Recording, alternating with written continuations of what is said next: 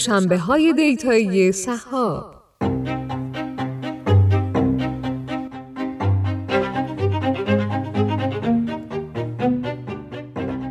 سلام. با قسمت هشتم از فصل چهارم پادکست دوشنبه های دیتایی صحاب همراه شما هستیم. در این قسمت به موضوع داده ها و زندگی یک طراح می‌پردازیم و آقای رامین خطیبی طراح و بنیانگذار استودیوی design مهمونمون هستند.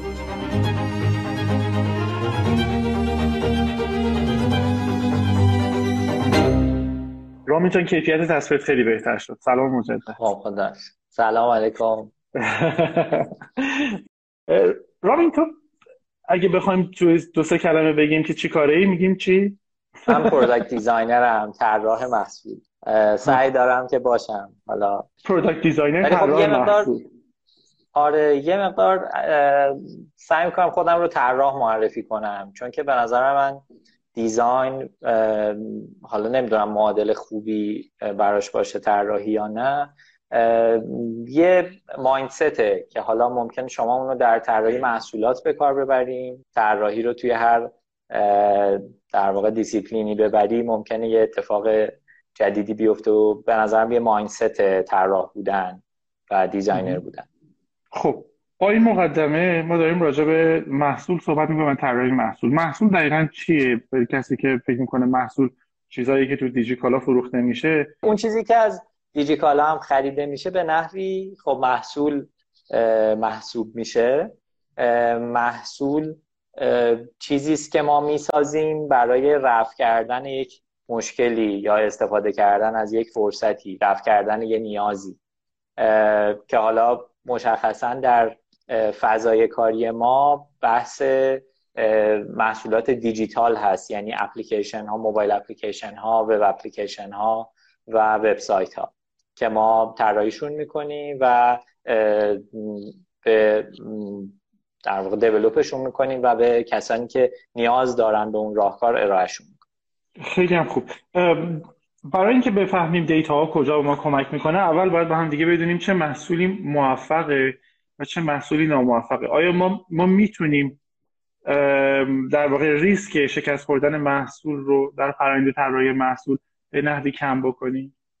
بله رسالت محصول این هست که نیازی رو برطرف کنه هر چقدر ما دقیق تر و عمیق تر بتونیم این نیاز رو شناسایی بکنیم با احتمال بالاتری می‌تونیم اون رو حل بکنیم. یه نکته که وجود داره اینه که ما خب data رو اغلب وقتی میشنویم به خاطر اون اصطلاح big data و اینها که توی این فضا خیلی مرسومه و گفته میشه یه چیزایی رو اشتباه می‌گیریم و فکر می‌کنیم ما وقتی درباره دیتا صحبت می‌کنیم صرفا و فقط درباره اون اطلاعاتی داریم صحبت می‌کنیم که بعد از این که یک محصول منتشر میشه ما از کاربران جمع آوری می‌کنیم. رفتارشون عملکردشون تعداد افرادی که ساین اپ می‌کنن که یا آنلاین میشن دیتاهایی از این جنس. دیگه به این توجه نمی کنیم که ما یه جنس دیگری از data ها داریم که به ما کمک می‌کنن در همون وهله اول و قبل از این که ما اصلا اساسا راهکاری رو ارائه بدیم بتونیم واکاوی بکنیم و موشکافی بکنیم اون نیازی رو که شناسایی کردیم. اون research ها و تحقیقاتی که ما پیش از ساخته شدن یک محصول بهش می‌پردازیم که خیلی از اونا کیفی هستن. یه اشتباهی که ما گاهی مرتکب میشیم اینه که حواسمون نیست. اونها هم data هستن و ما همچنان در مصاحبه هامون در focus group هامون و حتی مشاهدگری در محل داریم یه سری data جمع می‌کنیم. و اونها رو تبدیل می‌کنیم به معنا بهشون معنا میبخشیم اونها رو دسته‌بندی می‌کنیم و کارهایی باشون می‌کنیم در واقع اگه بخوام برگردم به سوالت اینکه ما محصولی رو میگیم محصول خوب که بتونه نیاز اون افراد و اون سگمنتی که انتخاب کرده رو بهتر حل بکنه. حالا اینکه میگیم بهتر حل بکنه خیلی دیگه گسترده میشه. اینکه در یک فرایند کوتاه و خوب با یک تجربه خوب بتونه این خدمات رو ارائه بده و اون نیاز رو برطرف و اگه بخوایم باز به این بپردازیم که data ها در فرایند طراحی محصول چه نقشی بازی می‌کنن کجاها چه data یی گرفته میشه و چطوری می‌تونیم روی اونا دقیق تر شیم اونا رو بهتر بکنیم ابتدا بیا با هم دیگه فرایند design محصول رو از یه لایه بالاتر ببینیم. اساسا وقتی میگیم design شامل چه مراحلیه و بعد بیاریم اینو روی محصول مپش بکنیم؟ اغلب ما وقتی درباره دیزاین صحبت می‌کنیم داریم درباره یه نوع تفکر صحبت می‌کنیم. یه مسیری که با استفاده از اون ما می‌خوایم مسائل رو حل بکنیم به طور کلی. حالا ممکنه نتیجه اونا منجر بشه به یک محصول یا یک راهکاری که غیر محصولیه. مثلا یه خدمت یه خدمت تلفنی. برای مثال. ما توی این فرایند design که گاهی هم با تفکر طراحی یا design thinking اون رو می‌شناسیم در گام اول میایم به طور مشخص و عمیق متوجه میشیم که ما درباره چه مشکلاتی داریم صحبت می‌کنیم. گاهی آدم ها درباره مشکلاتشون وقتی حرف می‌زنن حواسشون نیست که شاید مشکل چیز دیگری باشد. اگر ما مستقیما از آدم ها بپرسیم که شما به چه چیز نیاز دارین یا مسئلتون چیه اغلب پاسخی که دریافت می‌کنیم فاصله داره با اون نیاز اصلی و اون مسئله ریشه ای ما در گام اول از این پنج گامی که در تفکر طراحی داریم میایم این رو عمیق میشیم. و بعد از این مرحله میایم مشخصا یک مسئله رو تعریف می‌کنیم و میگیم ما می‌خواهیم این مسئله رو حل بکنیم. و در گام بعدی شروع می‌کنیم به ایده پردازی برای حل کردن اون مسئله و در گام بعدی میایم اون رو prototype می‌کنیم یه نمونه اولی ازش می‌سازیم و بعد میریم برای تست کردن و feedback گرفتن روی اون. که همه این مسیر رو بهش میگن تفکر طراحی. حالا نکته ای که وجود داره اینه که این مسیر میاد به صورت چرخه‌ای برمیگرده. یعنی ما در یک loop هی میریم feedback می‌گیریم و برمیگردیم و این مسیر رو هی ادامه بدیم تا بتونیم هی خودمون رو رشد بدیم به عنوان در راهکارمون رو رشد بدیم و هرچه می‌تونیم بیشتر و بهتر نیازهای اون سگمنتی که شناسایی کردیم رو حل بکنیم. حالا این رو اگر بیایم داخل محصول بخوایم واردش بکنیم نکته که وجود داره اینه که حالا اونقدری که سن کاری من این 19 سالی که کار کردم اجازه میده اجازه بده بهم که بررسی بکنم اتفاقی که در مسیر محصول و ساخته شدنش افتاده اینه که ما اولا اینطوری فکر می‌کردیم که ما محصول رو برای stakeholder ها می‌سازیم. یعنی محصول رو به سفارش یک شرکت می‌سازیم. برای مدیران و satisfaction و رضایتمندی اون مدیران می‌سازیم. بعد جلوتر که اومدیم تازه متوجه شدیم که یه سری از این محصولات میرن و شکست می‌خورن.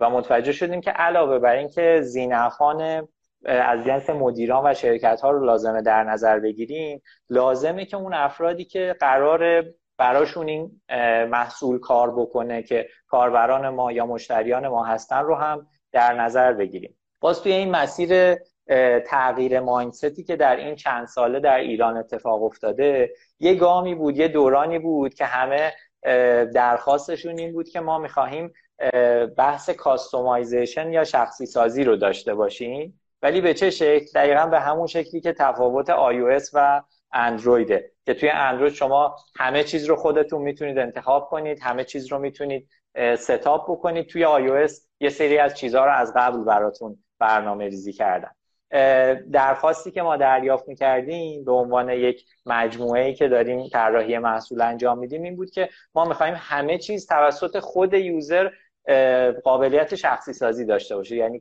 کاربرا خودشون بتونن جابجا بکنن المان ها رو تو صفحه و مثلا یه section رو بیارن بالاتر ببرن پایینتر.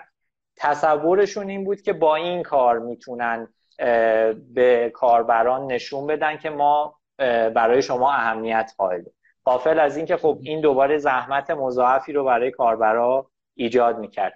بعدتر که ما یه مقدار دقیقتر با این بحث های دیتا مواجه شدیم و بحث هوش مصنوعی هم وارد شد و یادگیری ماشین دیگه به این سمت رفتیم که ما شخصی سازی که یکی از اتفاقات مهم و ترند های سالهای اخیر طراحی محصوله رو با استفاده از اون دیتا و به صورت اتوماتیک انجام بدیم. یعنی اینکه بدونیم مسیرهایی برای شخصی سازی وجود داره و با استفاده از اون دیتا ها ما کاری می‌کنیم که برای مثال جستجوهای روی گوگل شخصی سازی بشن و با استفاده از جستجوهای قبلی و سوابق شما بهتون نمایش داده بشن یا چیزهایی از این دست. این روندیه که طراحی محصول به, اعتقاد من طی کرده در این سالها و الان ما به جایی رسیدیم که دیگه طراحان محصول بیشتر دارن اهمیت میدن به داده ها دیتا ها چه از جنس کیفیش و چه از جنس کمیش. یه چیز جالبی که به نظرم میاد اینجا بگم این شرکت فاخر مکنزی یه تحقیقی انجام داده بود و به این رسیده بود که 66 درصد مدیران اجرایی در واقع سی ای ها نمی‌دونن که طراحان با تجربه ترشون یعنی سینیورشون چیکار می‌کنن. خیلی عدد زیادیه و در واقع اینجوری شد که کم کم همه این آیتما دست به دست هم داد که کم کم designer ها بیان جلوتر و نزدیکتر کار بکنن. از طرفی بیان data ها رو دریافت کنن. از طرف دیگه بیان روی بحث های مثل ROI متمرکز بشن. return investment متمرکز بشن که بتونن به business هم نشون بدن که ما داریم یه کارهایی می‌کنیم. اینا همش از جنس data ست که گاهی ما ازشون استفاده می‌کنیم برای تشخیص دادن مسائل. گاهی ازشون استفاده می‌کنیم برای ایده پردازی برای رفع اون مسائل.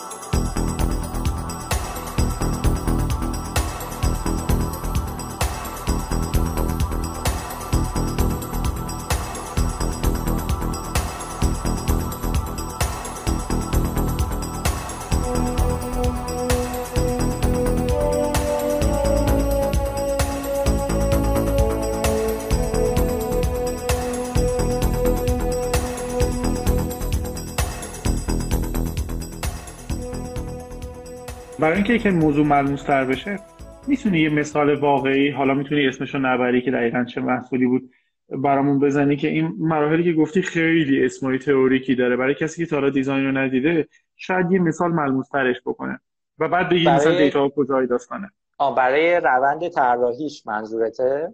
دقیقا. ببین توی طراحی محصول مثلا ما یه کاری داشتیم با یه مجموعه ای که می‌خواست در واقع به کسانی که در کمپ های آوارگان بودن یه سری خدمات ارائه بده و معتقد بود که این افراد اونجا دچار مشکلاتی هستن که می‌خواست اونها رو حل بکنه. خیلی جالب بود که اولش با یه درخواستی اومدن پیش ما که ما به این نتیجه رسیده ایم که می‌خواهیم یه سری آموزش ها برای اینا درست بکنیم. و نمی‌دونستن که اصلا اساسا تو چه بستری می‌تونن این آموزش ها رو ارائه بکنن.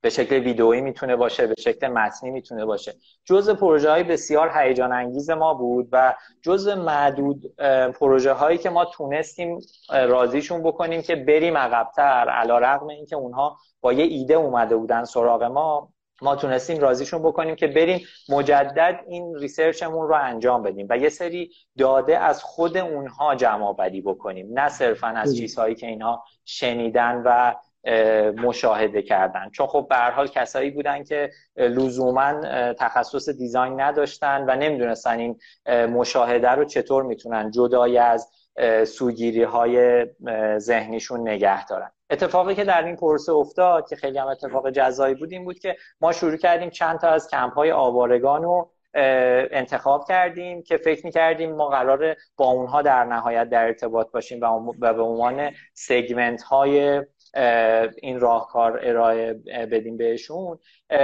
رفتیم با اونها مصاحبه کردیم. حالا مصاحبه خب به حال از راه دور انجام شد چون چند تا کم بود کمپ بود که در کشورهای خاورمیانه بود و در آفریقا. خب امکان اینکه ما به اونجا سفر بکنیم نبود برامون. به علاوه اینکه به خاطر محدودیت هایی که روی اینترنت و دسترسی ها داشتن نمی‌تونستیم مستقیما باهاشون video call بکنیم. حالا اتفاقی که افتاد ما یه مسیر مصاحبه ای طراحی کردیم و به اون کسانی که به عنوان facilitator در اونجاها بودن یه instruction ی دادیم یه دستورالعملی دادیم که شما لازمه به این شکل این سوالات رو بپرسین ازشون. که بتونیم اطلاعاتی که داریم جمع آوری می‌کنیم و دست نخورده نگه داریم و خیلی بتونیم روشون حساب بکنیم.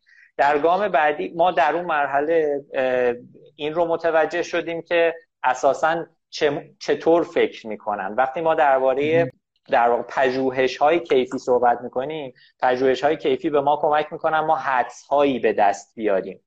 حدس بزنیم که اگر این کار رو بکنیم یا اتفاق خوبی میفته یا اگر از این زاویه به موضوع نگاه بکنیم احتمالا می‌تونیم مشکل اصلی رو شناسایی بکنیم. در گام بعدی کاری که کردیم اومدیم با, با استفاده از اون نتایج مصاحبه ها و دستبندی اونا و تحلیل کردنشون یک پرسشنامه طراحی کردیم که بتونیم از زوایای مختلفی به ماجرا نگاه کنیم و اساسا ببینیم کسانی که در اون کمپ ها زندگی می‌کنن و ما حد زدیم که این مسئله رو دارن چه سنی دارن چه تحصیلاتی دارن. خیلی جالب بود که خیلی ها این رو نمی‌دونن ولی کسانی که اونجا هستن در واقع خیلی هاشون این شکلی بوده که محل زندگیشون جنگ شده و مثلا طرف پزشک بوده طرف یه مهندسی بوده در کشور خودش و مجبور شده به یه کشور دیگه و یه کمپی مهاجرت بکنه و اونجا بمونه. و در واقع تحصیلات داره دانش زیادی داره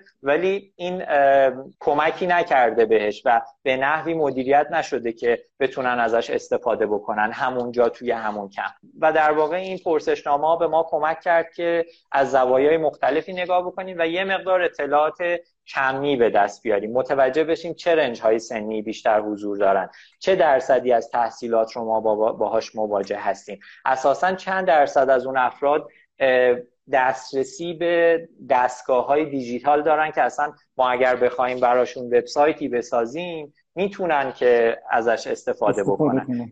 اینها همه به ما به این شکل کمک کرد که بیایم به سمتی ببریم کارمون رو که بتونیم دقیق تر طراحی هامون رو انجام بدیم. در واقع در نهایت نتیجهش همون وبسایت شد چون به این نتیجه رسیدیم که خیلی از این افراد دیوایس های دیجیتالی دارن و از همدیگه کمک می‌گیرن برای استفاده کردن از اینها. خیلی جالبه که بدونی به آموزش هایی که در این فضا قرار هست که اجرا بشه از جنس چطور چادر بسازین در یک با minimum equipment بتونید چادر بسازین. چطور در زاغه بتونید زندگی بکنید. چطور بتونید از آبهای گلالود آب تصفیه شده دریافت بکنید؟ و اصلا ما رو با یک چیزی مواجه کرد که یه لحظه تصورشو بکن. ما قرار بود یه چیزی یه وبسایت طراحی بکنیم که این آموزش ها رو بده. بچه های ما بعد از خوندن مصاحبه ها همشون منقلب شده بودن. یعنی اینجوری بودن که اصلا نمی‌تونیم تصور بکنیم که این افراد در چه فضایی دارن زندگی می‌کنن. و کمکی که به ما کرد فاصله ما رو از اونها کم کرد و کمک کرد به ما که بیایم طراحی بهتری براشون انجام بدیم. و طراحی که همونطور که گفتیم به عنوان یک ویژگی محصول خوب نیازشون رو با احتمال بالاتری بتونه برطرف بکنه. حالا این پروژه البته ongoing هست و داریم پیش می‌بریم که بتونیم به دستشون برسونیم و در گام های بعدی هم اطلاعات و feedback هایی ازشون دریافت خیلی جالبه این بحثی که در مورد شناخت انسان و نیازاش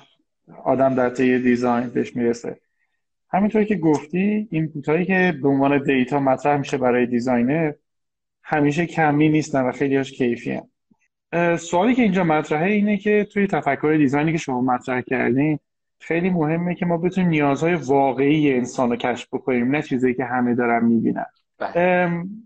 سوال من اینه که ما آیا واقعا با همه تجربیاتی که شما دارین توی فاز کشف نیازهای کاربران اونجوری که خیلی از مهندس ها و دیولوپرها و بچه های کمی علاقه دارن آیا اصلا امکانش هست یه روزی ما بتونیم انسان رو فقط با یک سری عدد مدل بکنیم و بتونیم احساسش سنتیمنتش و نیازش رو به درستی پاسخ بدیم خیلی خیلی خوشحالم از اینکه این سوال رو می‌پرسی. به خاطر اینکه دقیقا اونجایی است که به نظر من ما با خیلی سرعت اومدیم و رسیدیم به data ها و انگار یک چیزی رو پیدا کردیم که قرار کار ما رو در واقع اون مسئولیتی که ما داریم رو از رو دوشمون بردارن و عملا data ها باشن که پاسخ رو به ما میدن. اتفاقی حداقل چیزی که من می‌دونم خیلی بحث داغی هم هست درباره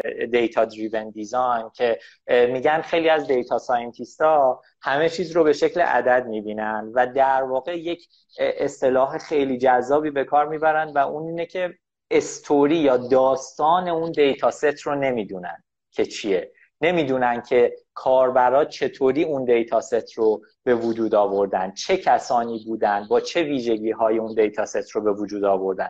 و این باعث شده که empathy پایینی داشته باشن و در نهایت ما میگیم وقتی ما همدلی یا empathy داریم کمک می‌کنه به ما که نزدیکتر بشیم به کاربرانمون و بتونیم هدفمون رو بهتر انجام بدیم. هدفمون چی بود؟ هدفمون رفع نیاز اونها بود. اگر قرار باشه که ما از دیتا ها کمک بگیریم ولی همچنان نتونیم اون اتفاق خوبه رو رقم بزنیم. خب فرقی نداره که خب از دیتا هم استفاده نمی کردیم احتمالا یه راه حل بد دیگر ارائه می‌دادیم. به نظر من یه اتفاقی که درباره product designer ها طراحان محصول افتاده اینه که به قدری روی data تمرکز می‌کنن که یادشون میره مسئولیت خودشون به عنوان کسی که شهودش خیلی تأثیر گذاره به عنوان کسی که همدلیش با مشتریان و کاربران و به طور کلی انسان ها خیلی تأثیر گذاره روی تصمیم گیری. در واقع data ها خوراکی هستن که اگر ما به درستی و با فهم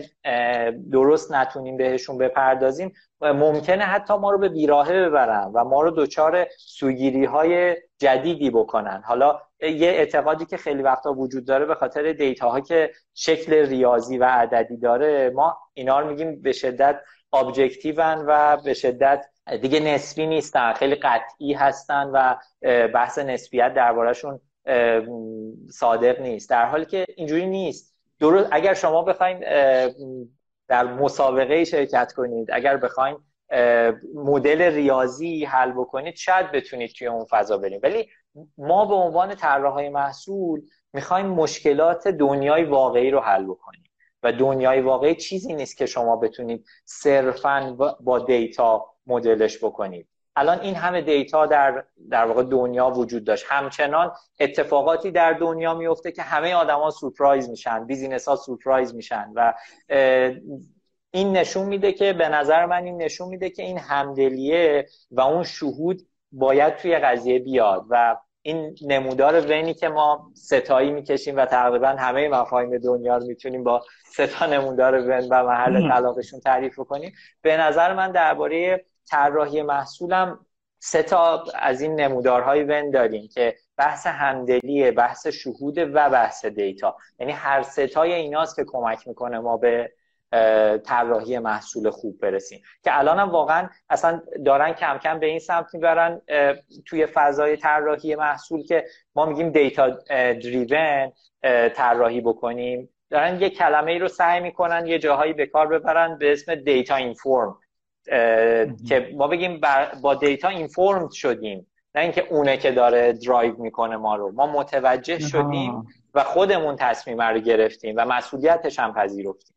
درسته. مثل data enabled یعنی توسط data enable شده. ولی data driven به معنای اینکه همه چیز به یمن وجود تنها پدیده data هستش این یه کمی اغراق و در واقع نادیده گرفتن نفس همدلی و شهوده دیگه آره دقیقا. و اصلا من حالا data scientist نیستم واقعا. در حدی که در واقع حالا به کارم می اومده این مدلی مثل مدل CRISP که توی data mining استفاده میشه تو گام دومش داره درباره data understanding صحبت می‌کنه. ما هر جا بحث understanding و ادراک رو میاریم اصلا به نظر و به خصوص وقتی که درباره انسان ها و مشکلات دنیای واقعیه نمی‌تونیم همدلی رو ازش جدا بکنیم. نمی‌تونیم شهود رو ازش جدا بکنیم.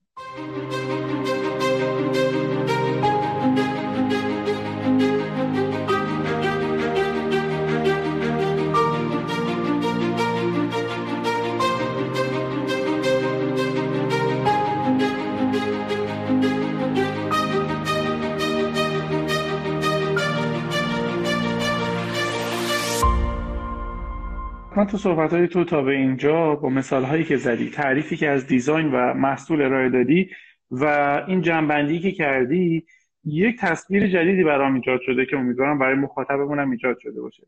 که data science مثل خیلی از حوزه های دیگه میاد و حوزه طراحی محصول رو توانمندتر می‌کنه و به اون عینک ها و ابزارهای در نگاه کردن به دوردستتر و حتی ریزتر و میکروسکوپیتر رو میده. ولی این به این معنی نیستش که کفایت می‌کنه و شرط کافیه برای یک محصول موفق. درسته؟ دقیقا. در واقع اگر بخوام من به یک صورتبندی دیگه این رو مطرح بکنم دیتا ها قرار ما رو در تصمیم گیری کمک بکنن. ولی در نهایت ماییم که اون تصمیم رو می‌گیریم. برای اینکه باز بحثمون رو می‌خوام توسعهش بدم تصمیمایی که در طراحی محصول باش طرف هستیم رو میشه خیلی مشخص برامون مثال بزنی مطرح بکنی و بگی چه جنس تصمیمایی در این فرآیند دیزاین باش رو هستیم؟ ببین اگر که از ابتدای کار بخوایم بیایم و هنوز محصول ما طراحی نشده باشه اینکه ما شناخت عمیقی بتونیم پیدا بکنیم و از زوایای مختلف چه از جنس دموگرافیک و سنی تحصیلات و درآمد و اینها بخوایم متوجه بشیم که کاربر ما تو چه رنجیه و در نتیجه ما محصولمون رو برای اون می‌خوایم طراحی کنیم. بعد از اینکه ما محصولمون رو ریلیز می‌کنیم بحث های مختلفی از زوایای مختلف وجود داره. بحث CLV یا Customer Lifetime Value اینکه یک مشتری در در واقع طول عمری که در سرویس ما داره چقدر ولیو از جنس از جنس های مختلف داره تولید می‌کنه. اینکه از جنس اگر یه فضای تولید محتوا داشته باشیم چقدر محتوا تولید می‌کنه؟ اینکه یه فروشگاه داشته باشیم چقدر خرید می‌کنه از ما؟ یا مثلا بحث اینکه چقدر retention داریم چقدر چقدر happiness داریم توی customer امون چقدر خوشحالن با این سرویسی که داریم بهشون ارائه میدیم. چقدر اصلا اساسا بابت اون task ی که دارن توی این محصول میان می‌تونن task رو done بکنن و می‌تونن با موفقیت خریدشون رو انجام بدن. می‌تونن با موفقیت یک مثلا یه پست بلاگی رو پست بکنن. می‌تونن با موفقیت تو همین اینستاگرام یه استوری بذارن که یه تم خاصی داشته باشه. اینها همه دیتا هاییه که به ما کمک می‌کنه که متوجه بشیم برای مثال اگر ما اگر بخوام یه مثالی توی بحث مثلا فروشگاهی بزنم. اگر ما یه اصطلاحی داریم سبد های رها شده. اینکه شما محصولاتی به اون سبد خریدتون اضافه می‌کنید ولی هیچ وقت اونها رو چکات نمی‌کنید. هیچ وقت اونها رو نمی‌خرید. اینا یه آلارمیه داره به ما میده که یه مشکلی وجود داره. یه چیزی هست که ما لازمه یه سری کارها روش انجام بدیم و بیشتر متوجه بشیم که این مشکل از کجا داره ناشی میشه.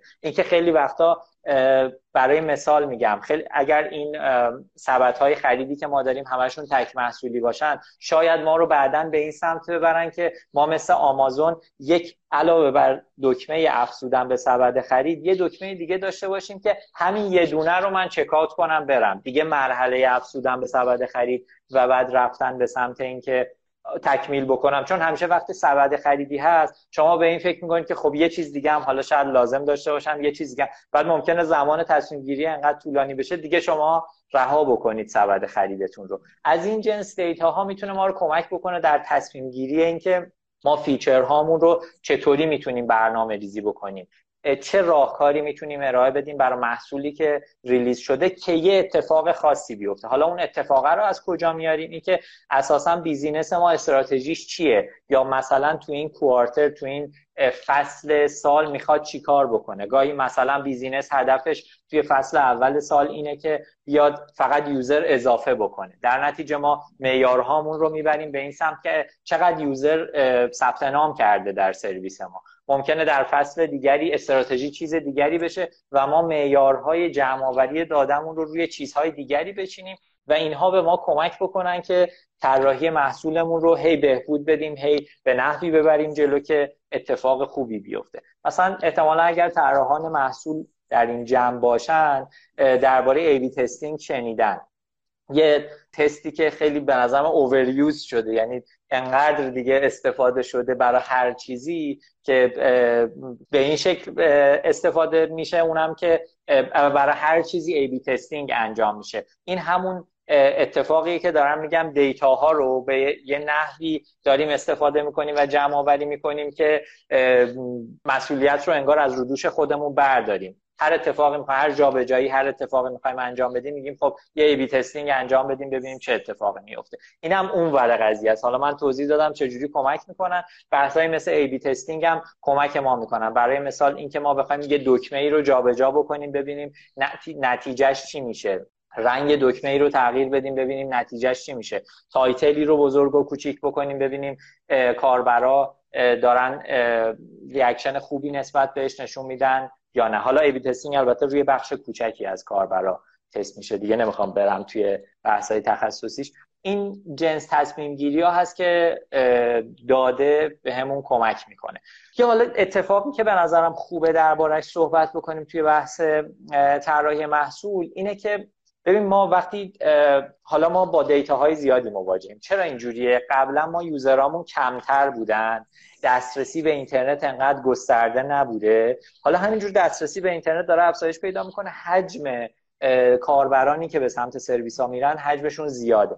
و ما به این فکر میفتیم که خب استفاده بکنیم از این دیتا که اتفاق بهتری رو رقم بزنیم. نکته جالبی که درباره این موضوع وجود داره اینه که این تصمیم گیری ها اگر خیلی طول بکشه یا تصمیمی گرفته بشه و اعمال کردنش خیلی طول بکشه ممکنه ما اصلا فرصت رو از دست بدیم. دیگه دیتا ها تغییراتی بکنن یا اینکه اتفاق بیرونی بیفته و ما دیگه اصلا مسیر رو لازم باشه مجددا تغییر بدیم. یه چیزی که باز توجه نمیشه خیلی وقتا توی طراحی محصول اینه که یه سری از کارهای دیگر و فرایندهای دیگر مانند design system کردن خیلی خیلی به این امر کمک می‌کنه که reaction ما نسبت به data ها سریعتر بشه. یعنی ما وقتی design system ی داریم محصولمون رو سریعتر می‌تونیم تغییر بدیم و در نتیجه سریعتر می‌تونیم reaction نشون بدیم نسبت به تحلیلی که روی data هامون داشتیم. خیلی وقتا آدما حواسشون به این نیست که ما وقتی درباره data driven یا data informed design داریم صحبت می‌کنیم یک دید کل‌نگر لازمه داشته باشیم. یه, دیدی که همه زوایای شکلگیری یه محصول رو در نظر بگیریم. نه اینکه صرفا بگیم ما از یه جایی data داریم می‌گیریم و دیگه همین برامون کافیه. یک مسیر و یک فرایندی رو برای استفاده کردن از data ها لازمه طراحی بکنیم. شما به عنوان یک ایجنسی ممکنه که در واقع زندگیتون اینجوری باشه که آدمای زیادی بیان سراغتون و براتون از مسائلیشون بگن یا از ایده هایی بگن که دوست دارن باهاشون برسن به یک راه حل کسب و کاری. و, و احتمالا این کسب و کار بزرگی که ترسیمش می‌کنن یه جایی میرسوننش به یک محصولی که از شما می‌خوان براشون طراحی و دیولپمنتش رو به عهده بگیرید. بعضی هم نه. بعضی هم خودشون این کار در سازمان خودشون تو واحدهای خودشون انجام میدن. احتمال داره که بگن که یه محصولی شبیه مثلا اوبر برای من طراحی کن بزن به نیروی داخلیشون. یا اگه خیلی مثلا با تجربه تر باشن پرابلم ولیدیشن انجام بدن ببینن مسئله تو ایران چه جوریه چه فرق می‌کنه و اون پرسونا ها و کاستمر خودشون رو در بیارن. بعضی هم فکر می‌کنن که این امکان نداره که این مراحل رو بشه outsource کرد. در واقع با اون دید مدیریتی قدیمی میگن یکی از core competency های سازمان ها design و develop کردن محصول و core competency رو you don't outsource core competency. نظر تو چیه در این مورد؟ خیلی نقطه درده برای یه استودیوهای طراحی و توسعه محصولی مثل ما. به ما واقعا تو این دو سال دو سال و نیمی که در قالب دیزاین استودیو داریم فعالیت می‌کنیم خیلی خیلی سخت تونستیم کسب و کارها رو مجاب بکنیم که دیتا هاشون در اختیار ما بزن به نظر می‌رسه که یه روی کردی در سازمان ها وجود داره که میگن دیتا متعلق به مدیرانه و در واقع یا اعضای داخل خودیامون. دیگه اینکه به دارایی سازمانه. آره دقیقا دارایی سازمانه. و دیگه بیرون نمی‌تونیم بدیمش. اتفاقات حالا بخوام اگه به خاطراتم رجوع بکنم اتفاقاتی که بر ما میافتاده خیلی وقتا یا این کار در نظر نمی‌گرفتن یعنی می‌گفتن اصلا شما data ی ما نداریم فرض بکنید data یی نداریم برین همینجوری یا خودتون این research رو انجام بدین و به نتیجه برسونین. یا اینکه حالا اگر فرصت خیلی کم بوده ما مجبور می شدیم یه کار دیگری انجام بدیم. یعنی مثلا پرسونامون رو ادهاک بسازیم دیگه خیلی سریع مراحل رو پیش بریم. خیلی عمیق نشیم روی پژوهششون که خود اینم مشکلات زیادی داره. یا به این شکل بوده که یک نفری یا یک تیمی در سازمان می اومده اینها رو تحلیل می‌کرده و نتایج تحلیل رو به ما می‌داده. یا اتفاق خیلی بازتر این بوده که اصلا کلا به عهده ما میذاشتن و نداشتن ولی اگر داشتن ارائه می‌دادن که ما این مراحل رو اینجوری طی کردیم و اخیرا تونستیم بالاخره به نحوی همراه بشیم با سازمان ها که data ها را در اختیار ما بگذارن و بتونیم با استفاده از اونها طراحی محصول بهتری انجام بدیم. من چیزی که می‌بینم اینه که کلا بحث های outsource کردن یا برون سپاری در سازمان ها قبلا به شکل افراد freelancer بوده. و خب بحث اینکه چقدر اعتماد روی یک شخص وجود داره یا اینکه چقدر ریلایبل هستن و میشه بهشون تکیه کرد به کارهایی که می‌کنن و اینکه این دیتا رو پیش خودشون نگه میدارن. این شکلی بوده که خب به حال شک و شبهایی در این بازار وجود داشته. خب به حال تجربیات بعدی هم احتمالا سازمان ها داشتن. هی ما همینجوری اومدیم جلوتر و به این رسیدیم در مسیر که خب یه سری استودیوها یه سری آژانس ها شکل گرفتن که دارن طراحی و توسعه محصول رو بیرون سازمان انجام میدن تخصصی تر که این اتفاق قبلا کمتر میافتاد. قبلا شکلش اینجوری بود که ما یه پروژه می‌دیدیم. یک پروژه ای اومده دست ما ما می‌خوایم اینو در سه ماه انجام بدیم و تحویل بدیم. وقتی ما با روی کرده محصول به ماجرا نگاه می‌کنیم محصول یه چیز زنده است. شما نمی‌تونید اصلا این رو بگیم ما تو سه ماه طراحی می‌کنیم بعد رهاش می‌کنیم. اصلا این امکان پذیر نیست. و کاری که ما کردیم و به نظرم خیلی اتفاق خوب بود در دیزاین استودیو این بود که از ابتدا سعی کردیم با شرکت ها به شکل بلند مدت همراه بشیم و بگیم ما رو بخشی از خودتون بدونید و ما قرار نیست که بیایم دو ماه کار بکنیم و بریم. اکثر همکاری های ما عدداش در ابعاد مثلا یک سال یک سال و نیم دو سال و بعضا از قبل از تشکیل استودیو با من داشتن همکاری می‌کردن و به سه سال می‌رسه همکاری هامون. اینه که این اعتماده به مرور شکل گرفته و اونها ما رو از خودشون دونستن و کم کم دیتا ها رو به بیرون دادن و کمک کرده ما طراحی بهتری داشته باشیم. این به نظر من به خاطر تجربه سازمان ها بوده و این فاز گذاری که ما داشتیم از همه چیز رو درون سازمان انجام دادن به سمت اینکه بعضی از چیزها رو برای به صرفه تر بودن برون سپاری کردن به تیم های تخصصی. این گذاریه که داریم میدیم و کم کم خب ما هم داریم همراه اونا رشد می‌کنیم و این اعتماده رو جلب می‌کنیم. الان ما با جاهایی داریم کار می‌کنیم که اصلا اساسا تیم طراحی محصول ندارن و ما داریم به صورت آوتسورس و از بیرون سعی می‌کنیم کار حتی مدیریت محصولشون رو هم انجام بدیم. یعنی انقدر تونستیم وارد سازمان بشیم که خب وقتی یه سازمانی شما داریم مثال می‌زنم. مثلا یه مثال بزرگ می‌زنم. فیسبوک یا اینستاگرام رو مثال بزن اینستاگرام خودش محصولشه. یعنی این شکلیه که نمی‌تونیم بگیم یک یه, یه سازمانی بعد محصولی هم داره. خیلی از جایی که ما الان داریم باهاشون کار می‌کنیم همین جوری یعنی محصول مساوی اصلا محصول شکل گرفته که سازمان شکل گرفته. و ما داریم مدیریت محصول رو براشون انجام میدیم که خیلی تجربه خوبیه برامون. و این اعتماده دیگه شکل گرفته و به نظر می‌رسه این فرهنگه داره در سازمان ها هم جا میافته. خیلی بحث جذابیه رومی با اینکه منو تو ساعت ها با هم دیگه صحبت می‌کنیم راجع به design و این همه کار مشترک کردیم ولی هر دفعه بازم چیزایی در میاد که من سوالای جدیدی میاد تو ذهنم. قبلش چند تا سوال خیلی جالب بچه پرسیدن. یه سری از سوالا ناظر به اینه که تو شرایط خیلی designer unfriendly مثلا جایی که پرسیدن که طراحیشون مورد پسند کاربر باشه ولی مدیران نپسندش این چالش رو چطور برطرف می‌کنید یا مثلا جایی که مفهوم طراحی UX درست جا نیفتاده چطوری درست جا بندازی می‌بینی داغ دل بچه ها زیاده مثل اینکه اینا رو آره. شما چجوری؟ می‌دونم تو هم کشیدی. چیکار می‌کنی آره ببین یه،, یه چیزی که خیلی وقتا اتفاق میفته در این روابط یعنی رویکردیه که دو طرف انتخاب می‌کنن اینه که با همدیگه مقابله بکنن. یعنی ما اینور به عنوان طراح محصول بیایم بگیم که خب شما متوجه نیستیم ما داریم چیکار می‌کنیم. میگم خب مکنزی مطالعه انجام داده 66 درصد مدیران در دنیا نه فقط ایران. اصلا نمی‌تونیم اینو محدود بکنیم. وقتی نمی‌دونن شما دارین چیکار می‌کنید طبیعیه که مخالفت بکنن با این موضوع و طبیعیه که اصلا بودجه اختصاص ندن زمان نگذارن. ما چیزی که داریم کاری که داریم انجام میدیم میگیم در وهله اول تا جایی که بشود. ما در وهله اول میایم آموزش میدیم خود مدیران رو. میگیم شما اصلا اساسا این من یه مثالی گاهی می‌زنم یه ذره مثال خشنیه.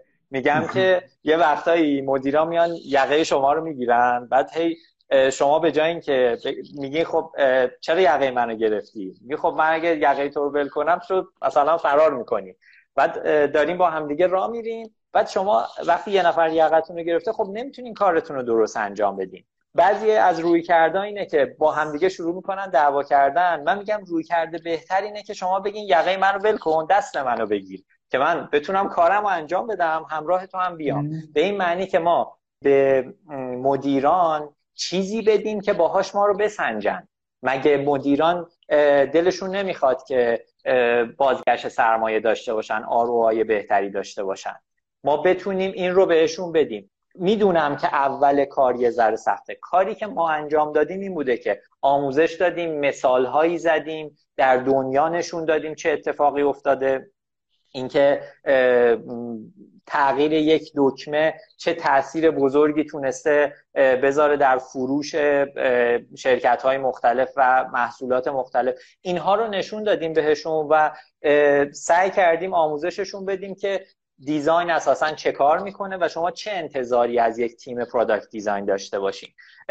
و این رو به این سمت بردیم. اونها هم بعضی هاشون خب راه اومدن بعضی هم خب راه نیومدن دیگه. نمیشه به صورت مطلق دید و گفت این کار رو بکنید شما همه باهاتون راه میاد. ما این مسیر رو پیش گرفتیم.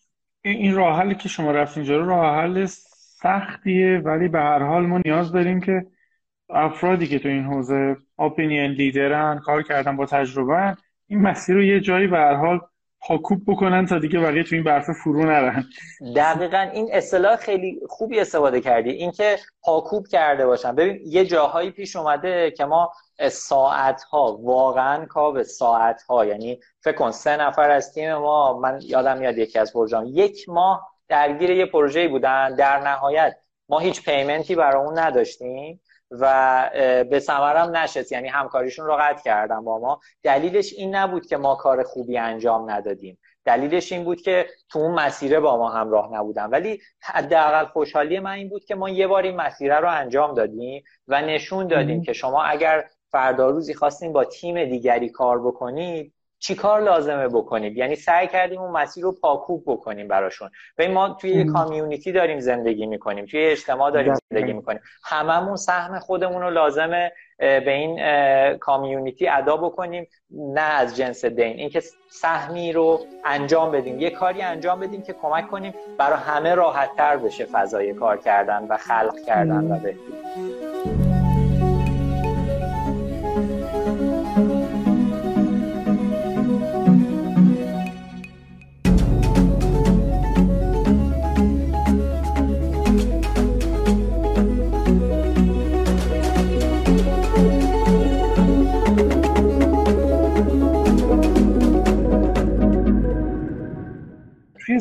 سوالایی که داریم از این جنسه که می‌خوان دوباره توی فرایند طراحی محصول یه مثال دیگر برای درک بهترش داشته باشن مثل خانم فاطمه. و اینو تلفیق می‌کنم با این سوالی که آرمان جان پرسیده که در صورت استفاده نکردن از تفکر طراحی در علم داده چه چیزی رو از دست میدیم می‌تونی اینا رو با هم جواب بدی دیگه؟ آره سعیم رو می‌کنم که جواب بدم. اگر باز بچه ها برطرف نشد سوالشون می‌تونن دوباره سوال رو بپرسن.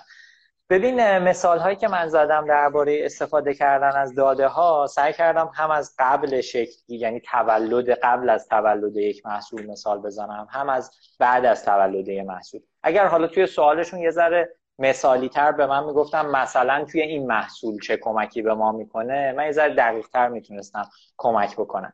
ولی اینکه یه مثال خوبی که وجود داره اینه که کیا user ها online میشن. ببین همین الان شما احتمالا به عنوان یه نفری که شما این نوعی رو دارم میگم که روی social آره. network دارین فعالیت می‌کنید حواستون هست که کیا peak حضور آدم ها روی این social هست که اون موقع پستتون رو ارسال بکنید. یکی از داده هایی که یکی از مثال های استفاده کردن از داده ها دقیقا همینه. اینکه شما چه تعداد active user چه زمانی دارین. بیشترین peak در واقع active user تون چه زمانیه. اینکه چرا این زمان هستش. و از همه اینا می‌تونیم کمک بکنیم که حتی شما که می‌خواین یک مطلبی رو روی اینستاگرام روی توییتر یا هر جایی بگذارین از این کمک بگیرین که بتونید به موقع پست بکنید ما الان یه, یه کانالی ما داریم از چندین سال قبل روی تلگرام به اسم فلسفه design که دقیقا ما کاری که می‌کردیم ما ساعت 6 عصر مطالبمون رو پست می‌کردیم. بعد من از وقتی آمار اضافه کرد تلگرام دیدم که بیشترین خواننده های ما ساعت یک میان یک ظهر میان. و ما تغییر دادیم و پستمون رو ساعتی یک ارسال می‌کنیم. بازخورد خیلی خوب بهتری گرفتیم. یعنی تعداد بازدید و کلیکمون روی اون لینک ها خیلی بیشتر شده. اینها همش از مثال هاییه که میشه روی داده ها زد. و سوال دیگری که پرسیده بودن درباره اینکه تفکر طراحی رو استفاده نکنیم ببینید تفکر طراحی قراره به شما یک مدل ذهنی بده. اینکه شما تو هر کدوم از بخشا چه کاری انجام میدین باز خیلی از خیلی وقتا دست خودتونه. ما به طور کلی میگیم گام های تفکر طراحی این هاست ولی اگر تو هر کدوم برید کلی روش وجود داره برای جمع‌آوری داده. کلی روش وجود داره برای ایده پردازی. کلی روش وجود داره برای prototype کردن. ما حتی گاهی در وقتی از تفکر دیزاین صحبت می‌کنیم ما با همدیگه یه توی دوره قبلی امکان یه صحبتی داشتیم که چطور اصلا تفکر طراحی رو توی زندگی بیاریم. می‌خوام بگم که فرض بکنید تفکر طراحی شابلونه که شما قرار روی داده ها بگذارینش روی زندگیتون بگذارینش روی طراحی محصول بگذارینش. کمکی که می‌کنه اینه که روند فکر کردن به شما میده. اینکه تو هر مرحله چه سوالی بپرسیم و به چه پاسخهایی خوبه برسیم که در نهایت بتونید ازش استفاده بهتری ببرید. آیتم دیگری هم که توی تفکر طراحی هست یکی از بنیانهاش همین همدلیه که خب مفصل دربارهش صحبت کردیم که اگه نداشته باشیم چه اتفاقی میفته دقیقا همینطوره. خب تا اینجای بس خیلی راجع به یک نگاه متوازن و متعادل به نقش دیتا بحث شد. به اینکه جایگاه درست دیتا در فرایند طراحی چیه؟ جایگاه واقعی فرایند طراحی در یک کسب و کار موفق در محصول در سرویس در خود کسب و کار چیه؟ و چیزی که من خیلی زیاد از معاشرت با تو با صالح و آدمای عمیقتر مثل جاوید اینا شیبین مشایخ متوجه شدم اینه که خیلی مهمه که ما حد متعادل رو نگه داریم در استفاده کردن از این ابزارها. و جایگاه اونا رو در فرایند کار خودمون به نسبت چیزی که درش قرار داریم درست و بدون سوگیری بدون تعصب بدون دنبال قهرمان گشتن تعریف بکنیم. واسه خود من که شخصیتم همیشه اینجوری بوده که دنبال یک منجی میگشتم توی ابزارها توی درسهای زندگی توی رشته دانشگاهی یواش یواش خاکستری شدن و واقعی شدن ابزارها کمک کرد که ریسک تکیه کردن بیش از حد روی یکی از مثلا اونا رو و ریختن تخم مرغ توی سبد رو کم بکنم. تو خودت چه توی مدتی که کار کردی چه ماینستت چه پارادایمی تو ذهن تغییر کرده با این آموزه ها ببین مسیری که من رفتم این بود که این خیلی روش تاکید می‌کنم بحث همدلی خیلی خیلی کمک کرد و اینکه اینکه ما بدونیم واقعا در دنیای بیرون و دنیای واقعیت اگر چیزی رو می‌خوایم حل بکنیم همه چیز نسبیه. همه محتواها در بافتار یا کانتکستشون لازمه که بررسی بشن. شما نمی‌تونید یک داده ای رو بردارین یک موضوعی رو بیاریم بالا و بگیم به طور مطلق این چیز خوبیه یا به طور مطلق این چیز بدیه.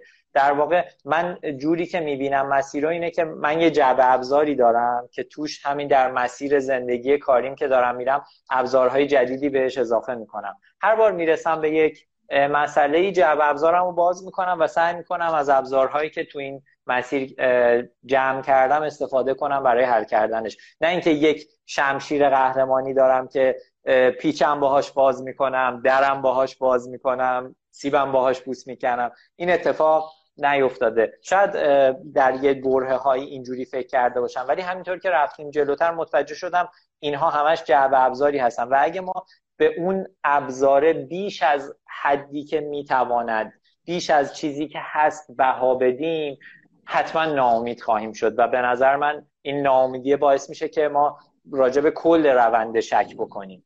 در حالی که حواسمون نیست ما روی اون پیچ گوشتی خیلی بیش از اندازه حساب کرده بودیم که فکر کردیم همه کاری رو می‌تونه انجام بده و دیگه در واقع ابزار رویایی ماست برای حل کردن هر مسئله رامی تو خیلی از توان تو روی ترویج فضای دیزاین گذاشتی. شاید مثلا من کمتر کسایی رو دیدم مثل تو مثل صالح و کاری که داره توی همراه زمستانش می‌کنه توی دیگرگون کرده و شما رو فلسفه دیزاین می‌کنی. روی کامیونیتی مختلفی که درست کردی رو توییتر اینا وقت می‌ذارین دیده باشم که اینقدر تلاش کرده باشه. چرا فکر می‌کنی که همه آدما باید از دیزاین استفاده بکنن تفکر داده محور داشته باشن؟ و اینقدر براش وقت می‌ذارین و عین کار والنتیر کار داوطلبانه دارین پرورشش میدین.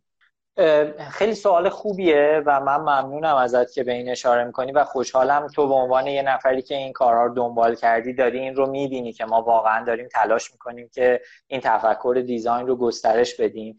دلیل مشخصش هم اینه که به نظر من کمک می‌کنه به همون صحبتی که در گام قبلی کردیم. اینکه ما همه چیز رو سعی بکنیم نسبی ببینیم و در واقعیت باهاش در تماس باشیم. یعنی با واقعیت در تماس باشیم. اینکه کمتر این باعث شده برای خود من که کمتر نظرات مطلق بدم بگم جملاتم رو با قطعا شروع بکنم و به این سمت برم که بیشتر سوال سعی کنم سوال بهتری بپرسم. کاری که ما داریم انجام میدیم اینه که این تفکر رو ترویج بدیم که شما اگر سعی بکنید سوالات بهتری بپرسین که خب گام یک در تفکر طراحی و پلتفرم های framework های این اینطوری اتفاقی که میفته انقدر همه چیز برای شما شفاف میشه و انقدر این مه کم کم میره کنار که شما راه حل رو کنارش می‌بینید. اصلا نیازی نیست که شما خودتون کار عجیب و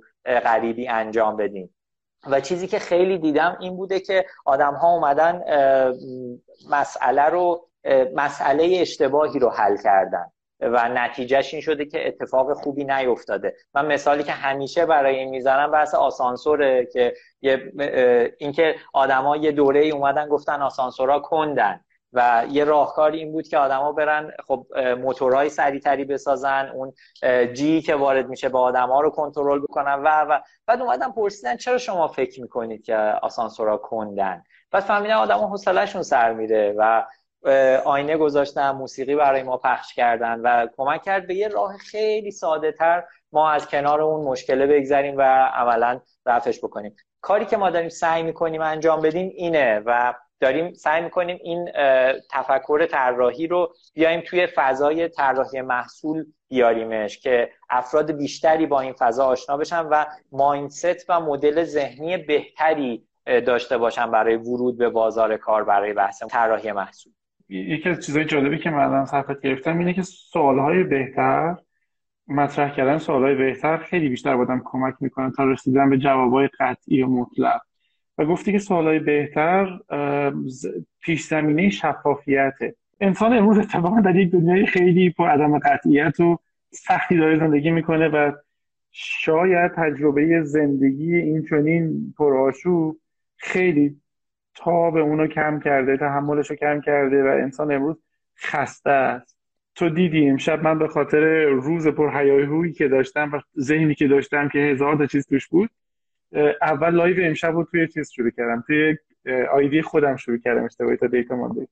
و حالا قبلش هم اتفاق جالبی افتاده بود. مثلا من به سختی داشتم خودم میرسوندم که از دفتری که در حال درست شدنه مثلا بیام برسم خونه و در واقع رسیدم دیدم کلید جا مونده اومدم یه جایی سوم پیدا کرد. همه این مثلا من رفته آمده اینا زندگی رو تبدیل کرده به یک سری عدم قطعیتی که در لحظه نمی‌دونی که باید تصمیم جدید بگیری. راه حل جدید داشته باشی. یک دیزاین جدیدی واسه همون لحظه داشته باشی.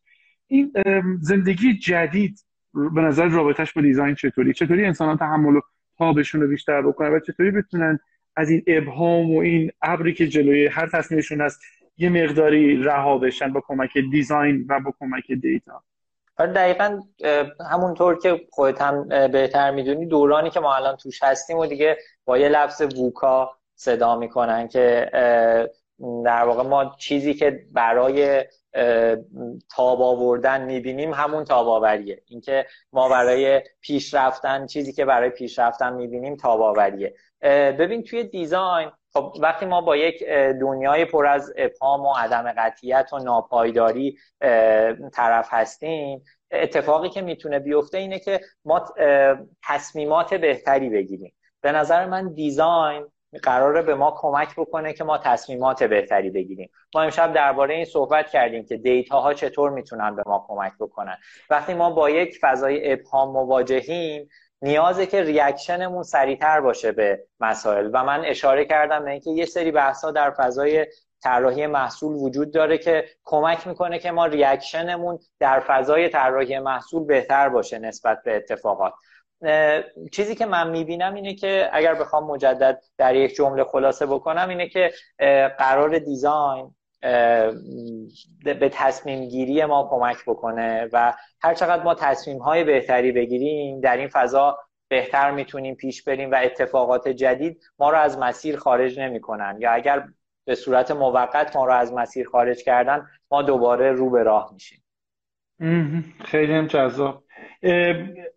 محمود عزیز پرسیده که حالا فرض بکنید که product ما فیزیکی بود. اونجا A/B testing نمیشه کرد به زعم محمود. شاید هم بشه کرد. جایگاه data رو در طراحی product فیزیکی چطوری می‌بینید ببین درباره اونها معمولا اتفاقی که حالا من که طراح محصولات دیجیتال هستم در حدی که می‌دانم پاسخ میدم که بشه این در واقع سوالشون پاسخ داده بشه. اونجا کاری که معمولا می‌کنن یه موضوع که خیلی مهمه بحث, بحث نمونه های اولیه است و تست کردن نمونه های اولیه. چیزی که ما خیلی وقتا انجام نمیدیم اینه که فکر می‌کنیم یه محصول رو ما طراحی کردیم. خب قیافش خوشگله فرضم بر اینه که ما فکر می‌کنیم که اتفاق خوبی میفته بعد این رو منتشر می‌کنیم. یا در, در واقع تعداد زیاد این رو تولید می‌کنیم. بعد اتفاقی که میفته اینه که آدم ها استفاده نمی‌کنن ازش. به راحتی میذارنش کنار.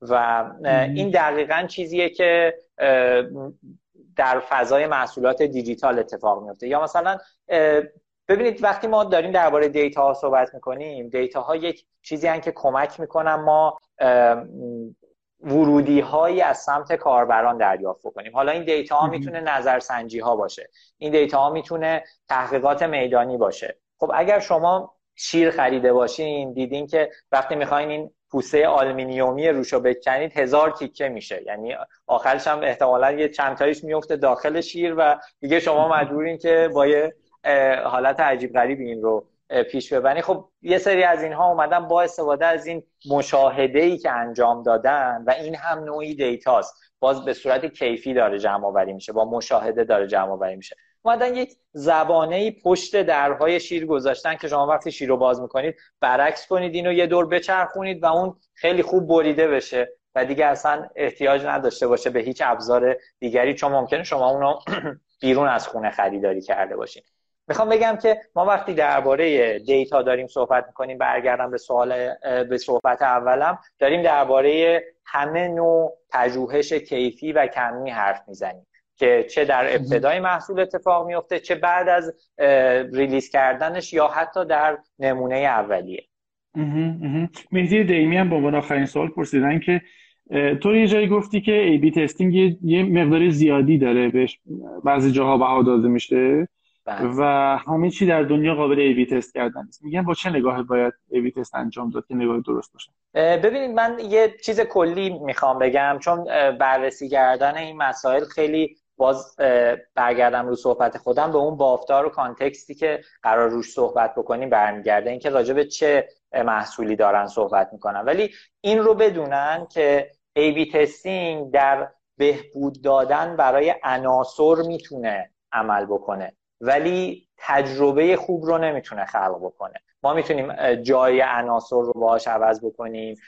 چیزهای کوچیکی رو باهاش تغییر بدیم. ولی نمی‌تونیم یک تجربه خوب رو ایبی تست بکنیم. به نظرم این می‌تونه اون ستاره شمالیشون باشه برای پیشرفتن در بحث ایبی تستینگ چقدر جوابات این همه مشخص و دقیقه. و این کوتاهیش هم به خاطر اینه که صاف میره سراغ اصل مطلب. دمت گرم. مرسی که امشب با ما بودی. من دلم نمیاد قطع بکنم. ولی می‌دونم که بعدا وقت وقت تو احتمالا بعد از الان نباید بشینی کار بکنی مثل خود من تا صبح. و, و وقت ارزشمنده. امیدوارم توی برنامه هایی که در مورد تاباوری قرار بذاری و از دیزاین در مورد تاباوری قرار بیشتر بگی ما همه استفاده بکنیم و اینکه سوالای بچه ها همه پاسخ داده شد ولی هر کس سوال بیشتری داشت می‌تونه رامین رو دنبال بکنه. رامین در کانال فلسفه دیزاین که ما می‌ذاریم توی دیتا حضور داره. دوره هاش رو می‌تونید جاهای مختلف ببینید تو صفحه اینستاگرامی خودش. و جزو کساییه که خیلی عمیق‌تر از صرفا یک سری ابزار به دیزاین نگاه می‌کنه. و این به نظر من یه کمکی به ماها که از زاویه دیگه های ذهنی خودمون رو بازبینی بکنیم و ببینیم کجا می‌تونیم بهتر باشیم. همیشه ازت یاد گرفتم. بی نهایت از اینکه اینقدر مطالعه داری متشکرم. و سخاوتت در اشتراک گذاشتنش با بقیه.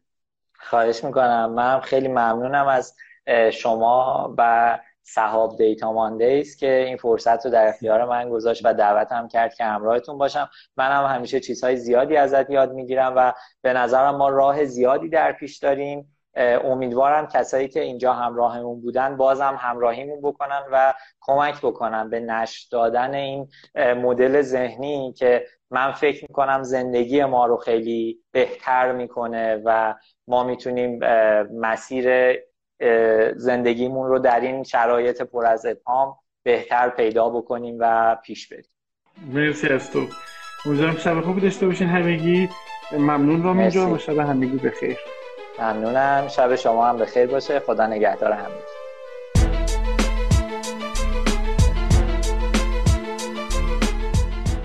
امیدواریم این قسمت براتون مفید بوده باشه. خوشحال میشیم که اگر ایده و نظری داشتید حتما برامون بفرستید.